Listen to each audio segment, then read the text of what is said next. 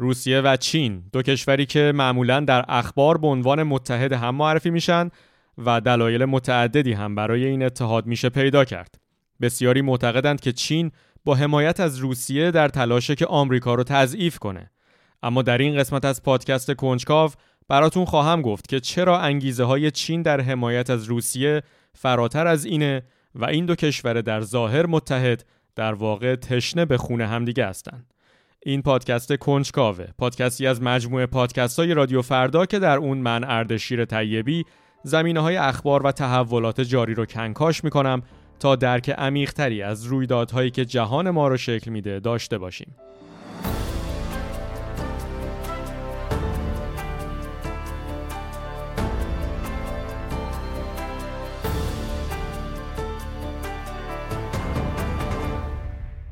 در چند سال اخیر حتی پیش از تهاجم نظامی روسیه به اوکراین پکن و مسکو به طور فزاینده‌ای در حال تقویت روابطشون بودند. تا حدی که وضعیت امروز رابطه این دو کشور رو میشه نوعی غیر رسمی از اتحادی نظامی در نظر گرفت. کشورهای روسیه و چین ابرقدرت‌های اقتدارگرایی هستند که هر کدوم می‌خوان با برهم زدن وضع موجود شرایط رو به نفع خودشون تغییر بدن. روسیه در غرب سرزمین پهناورش و به خصوص پس از سقوط اتحاد جماهیر شوروی منافع خودش رو در خطر می‌بینه و به همین دلیل در سالهای اخیر یک بار به گرجستان و دو بار به اوکراین حمله کرده و مناطقی از این دو کشور رو هم اشغال کرده. چین هم در ناحیه هند آرام جایی که آبهای اقیانوس هند و اقیانوس آرام به هم می‌رسند نگرانی های مشابهی داره. از جمله مهمترین تلاش های چین در اون ناحیه اینه که یک بار و برای همیشه به جنگ داخلی چین پایان بده و بالاخره بتونه تایوان رو هم به خاک خودش برگردونه. اما از اینها گذشته یکی از مهمترین دلایلی که چین و روسیه رو در ظاهر متحد کرده اینه که این دو کشور به خوبی نقاط قوت و ضعف همدیگر رو پوشش میدن. چین از طرفی پر جمعیت ترین کشور جهانه و صاحب یکی از ثروتمندترین اقتصادهای جهان که حتی در قدرت خرید تنه به تنه ایالات متحده می‌زنه. اما از طرف دیگه از نظر منابع طبیعی بسیار بسیار فقیره. چین نه گاز طبیعی آنچنانی داره و نه نفت و سایر مواد معدنی که بتونه باش نیازهای اقتصاد پرشتابش رو تأمین کنه. به همین دلیله که بیشتر نیازهای انرژی چین از خارج از این کشور و به خصوص خلیج فارس، تنگه هرمز و تنگه مالاکا تأمین میشه که همگی مناطقی دردسرساز هستند و وابستگی به اونها هم می‌تونه برای چین دردسرساز باشه. اما از اون طرف روسیه درست برعکس چینه. اقتصاد روسیه در مقایسه با چین بسیار بسیار کوچیکه. در سال 2023 کل اقتصاد روسیه حتی از اقتصاد شهر نیویورک هم کوچکتر بوده. همچنین جمعیت روسیه هم تقریبا یک دهم چینه. اما در مقابل چیزی که روسیه داره و چین نداره حجم وسیع و بی انتهایی از منابع طبیعیه که چین به شدت بهش وابسته است. روسیه با فاصله بزرگترین ذخیره گاز طبیعی در جهان رو داره و یکی از بزرگترین صاحبان نفت و زغال سنگه. همچنین منابع عظیمی از سرب، مس و الماس و نیکل هم در اختیار روسیه است. و از غذا عمده این منابع هم در بخش آسیایی روسیه و سیبری قرار گرفته که از نظر جغرافیایی هم به مناطق صنعتی چین نزدیکه. نکته دیگه اینه که روسیه هیچ وقت نه جمعیت و نه سرمایه کافی برای استخراج این منابع در اختیار داشته. در مقابل چین هم سرمایه عظیمی داره و هم منابع انسانی پرشماری که بتونه اونها رو استخراج بکنه. چین به اندازه کافی پول داره که بده به روسیه تا در اروپای شرقی در مقابل گسترش نفوذ ناتو مقاومت کنه و به ازاش منابع روسیه در شرق رو با خط لوله و راه های دیگه دریافت کنه. به این ترتیب چین از اتکای بیش از اندازش به مناطق خطرناکی مثل تنگه هرمز و تنگه مالاکا هم کم می‌کنه. بنابراین نزدیکی و همپیمانی چین و روسیه به خصوص در دهه 2020 میلادی بدیهی به نظر می‌رسه. اما این به اون معنا نیست که این رابطه همیشه همینطور باقی خواهد موند.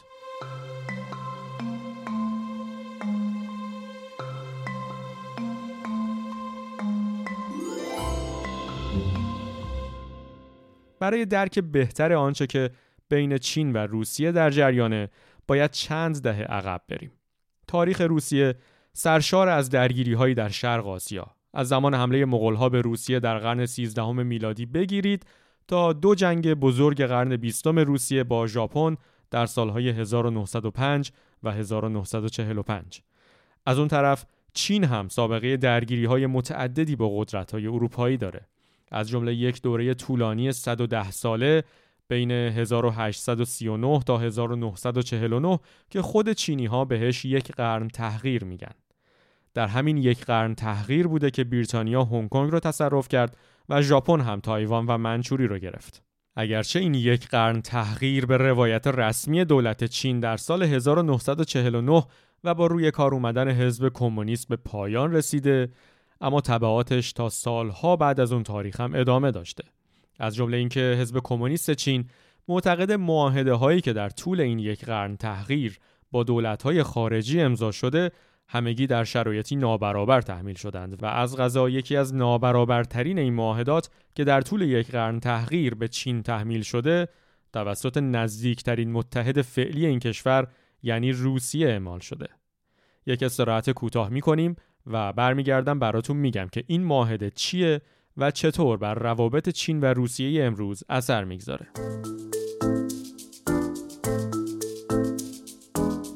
چیستا؟ پادکستی که در اون مرزهای دانش، فناوری و آینده نگری رو با هم مرور می‌کنیم. از جرفای اقیانوس ها گرفته تا سرحدات شناخته شده و مرزهای ناشناخته علم و عالم. ما در چیستا هر بار سعی می‌کنیم داستانی از جهان پرشتاب علم رو برای شما تعریف کنیم. من پولیا نازمی میزبان شما در چیستا خواهم بود که هر دوشنبه از مجموعه رادیو فردا می‌تونید اون رو بشنوید. خب. در سال 1858 امپراتوری چینگ آخرین امپراتوری که بر کشور چین حکمرانی می‌کرد درگیر بحرانی همه جانبه بود از یک طرف درگیر جنگ داخلی بود که جان دهها میلیون نفر رو می گرفت و همزمان در جنگ دوم تریاک با بریتانیا و فرانسه می جنگید. امپراتوری روسیه که این ضعف رو در همسایه جنوبیش دید دهها هزار سرباز رو به مرز اون زمان خودش با چین برد و از امپراتوری چینگ خواست یک تکه بزرگ از سرزمینش رو تسلیم کنه. امپراتوری چینگ هم درمانده از جنگ‌های متعددی که درگیرش بود دیگه نمی‌خواست یک جنگ تازه هم با روسها در شمال آغاز کنه و در سال 1860 به معاهده ای تن داد که سرزمینی عظیم به اندازه اوکراین امروزی رو تقدیم روسیه می‌کرد. از اون زمان این ناحیه به طور فزاینده‌ای برای روسیه مهم و مهمتر شده. از جمله یکی از بزرگترین شهرهای روسیه به نام خاباروفسک اونجاست و همچنین بندر ولادیوستوک که بزرگترین بندر روسیه در اقیانوس آرام محل پایگاه دریایی روسیه در این اقیانوس و زیر دریایی های اتمی روسیه هم اونجا نگهداری میشه. در اهمیت این بندر همینقدر کافیه که بگیم بدون اون روسیه نمی‌تونست در اقیانوس آرام عملیاتی اجرا کنه. اما از طرف دیگه این معاهده 1860 که به روسیه چنین قدرت استراتژیکی رو داده دست چین رو از ارتباطی مستقیم با دریای ژاپن کوتاه کرده. بنابراین بیدلیل نیست که در تمام این سالها بسیاری در چین از جمله ماو تونگ بنیانگذار جمهوری خلق چین این معاهده رو معاهده ننگین می‌دونند. علاوه بر این اختلافی اساسی بین دو کشور بر سر خط مرزی که معاهده 1860 تعیین کرده بود نیز وجود داشت که حتی اونها رو در دهه 1960 میلادی در آستانه جنگ هسته‌ای با هم قرار داده بود. اما سرانجام در سال 1991 دو کشور بر سر یک مرز توافق کردند. اما نکته اینجاست که به صرف اینکه در 1991 از نظر قانونی بر سر مرزی توافق شده به این معنی نیست که دو کشور تا ابد هم قراره به این توافق پایبند باشند و مسکو همواره واهمه این رو داره که چین دوباره برای پس گرفتن سرزمینهاش تلاش کنه. از طرف دیگه روسیه هم خیلی سابقه خوبی در عمل به پیمانهاش نداره. روسا در معاهده های 1994 و 1997 مرزهای اوکراین رو پذیرفتند اما حالا و همین الان که این پادکست داره ضبط میشه اونها دو سالی هست که برخلاف توافقهای قانونیشون و صرفا بر اساس ادعاهای تاریخی در جنگ با اوکراین هستند و مناطقی از این کشور رو هم تصرف کردند. این ارجاع روسیه به دلایل تاریخی مالکیت بر شبه جزیره کریمه و دامباس این گزینه رو روی میز گذاشته که چین هم با توسل به سابقه تاریخیش دوباره مدعی سرزمین هایی بشه که معاهده 1860 به روسیه بخشیده.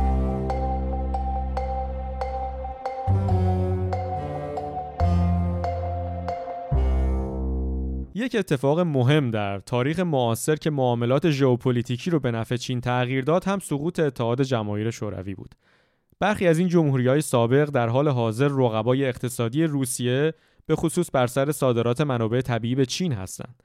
از جمله سه کشور ترکمنستان، ازبکستان و تاجیکستان که 15 درصد کل نیاز گاز طبیعی چین رو تأمین می کنند. این سه کشور که سابقا و در زمان اتحاد جماهیر شوروی به طور مطلق تحت کنترل مسکو بودند، حالا به طور مستقیم با روسیه در رقابتند. به جز چین، روسیه تنها یک مشتری عمده برای گازش داره و اون اروپاست و اروپایی ها هم که همونطور که می‌دونید بعد از حمله نظامی روسیه به اوکراین به شدت در تلاش برای کاهش وابستگیشون به گاز روسیه هستند. این به طور بالقوه خطری فزاینده برای روسیه محسوب میشه که برای قرنها تسلطش بر آسیای میانه یکی از مهمترین راهبردهای سیاست خارجی و البته سیاست دفاعیش بوده.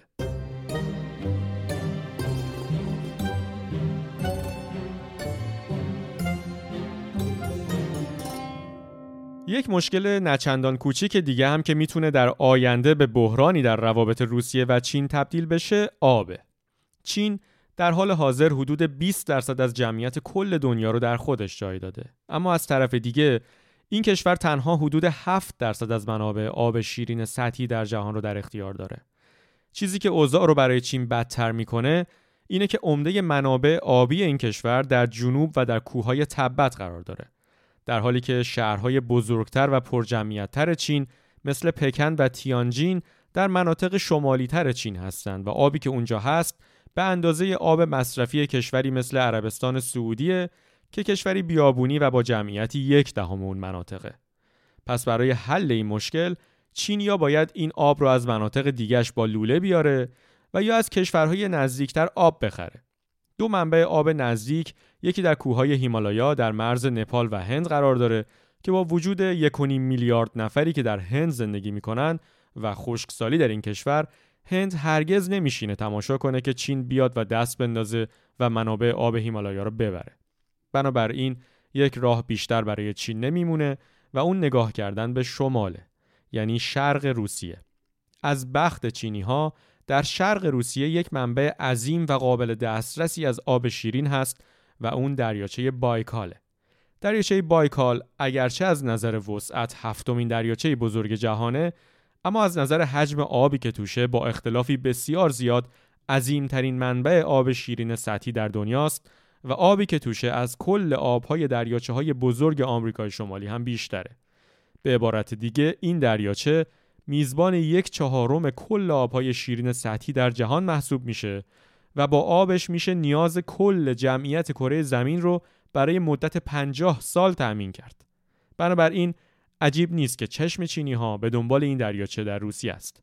در دهه 2010 میلادی یک شرکت دولتی چین به نام آکواسیب یک قطعه زمین در کنار دریاچه بایکال خرید و در سال 2017 هم این شرکت اعلام کرد که برنامه‌ای برای کشیدن یک خط لوله از دریاچه بایکال به سمت چین داره.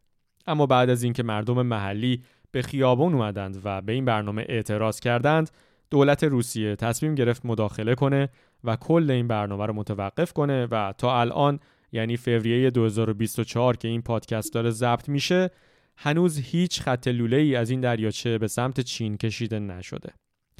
اما در گذر زمان و احتمالاً بر اثر تغییرات اقلیمی که منجر به خشکسالی بیشتر در چین خواهد شد و صد البته موتور اقتصادی پرسرعت چین که منابع رو میبلعه و به جلو میره میشه حد زد که وجود یک منبع آب شیرین در نزدیکی مناطق پرجمعیت چین و البته در جاهای کم جمعیت کشور همسایه یعنی روسیه چشم طمع چینی ها رو تیزتر و تیزتر می‌کنه. اما با این حال و در حال حاضر میشه گفت چین بیش از هر کسی از حضور شخصی مثل پوتین در کرملین خوشحاله. چون پوتین در واقع هر چیزی که چین می‌خواد رو برای این کشور فراهم کرده. روسها با راه انداختن جنگی بزرگ در شرق اروپا با اوکراین تمرکز آمریکا رو بر ناحیه طلاقی اقیانوس هند و آرام کمتر کردند و این جنگ همچنین فرصتی برای یک کتازی اقتصادی چین در آسیای میانه ایجاد کرده و البته روسیه رو مجبور کرده که نفت و گاز تحریم شده و بیمشتریش رو با تخفیفی سنگین به چین بفروشه. اما آیا وضع همیشه قرار اینجوری بمونه؟ اگر یک وقتی در آینده ولادیمیر پوتین 71 ساله دیگه در مسکو قدرتی نداشته باشه و دولتی در کرملین روی کار بیاد که کمتر با چین دوستانه رفتار کنه اون وقت می‌تونه همه چیز تغییر کنه.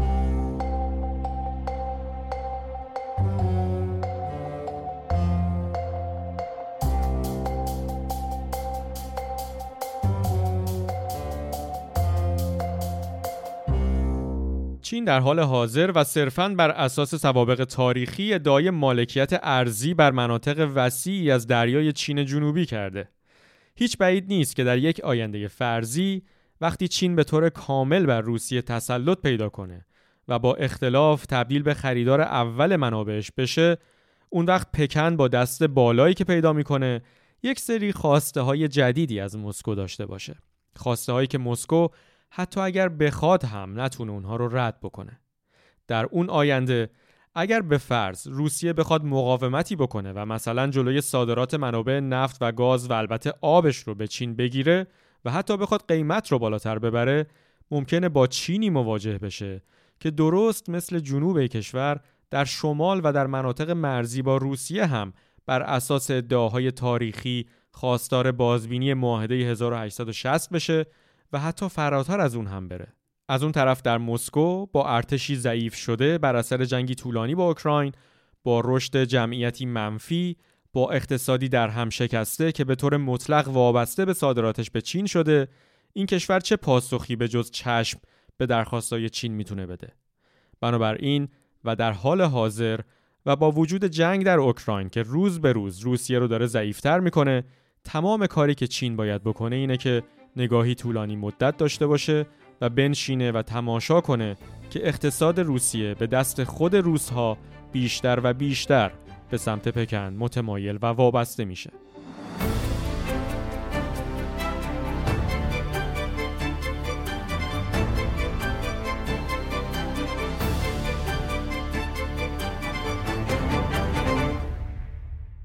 ممنون که شنونده پادکست کنجکاو هستید اینجا جاییه که هر هفته زمینه های خبرهای جاری در جهان رو با شما به اشتراک می‌گذارم تا درکی عمیقتر از وقایعی که جهان پیرامون ما رو شکل میده داشته باشیم.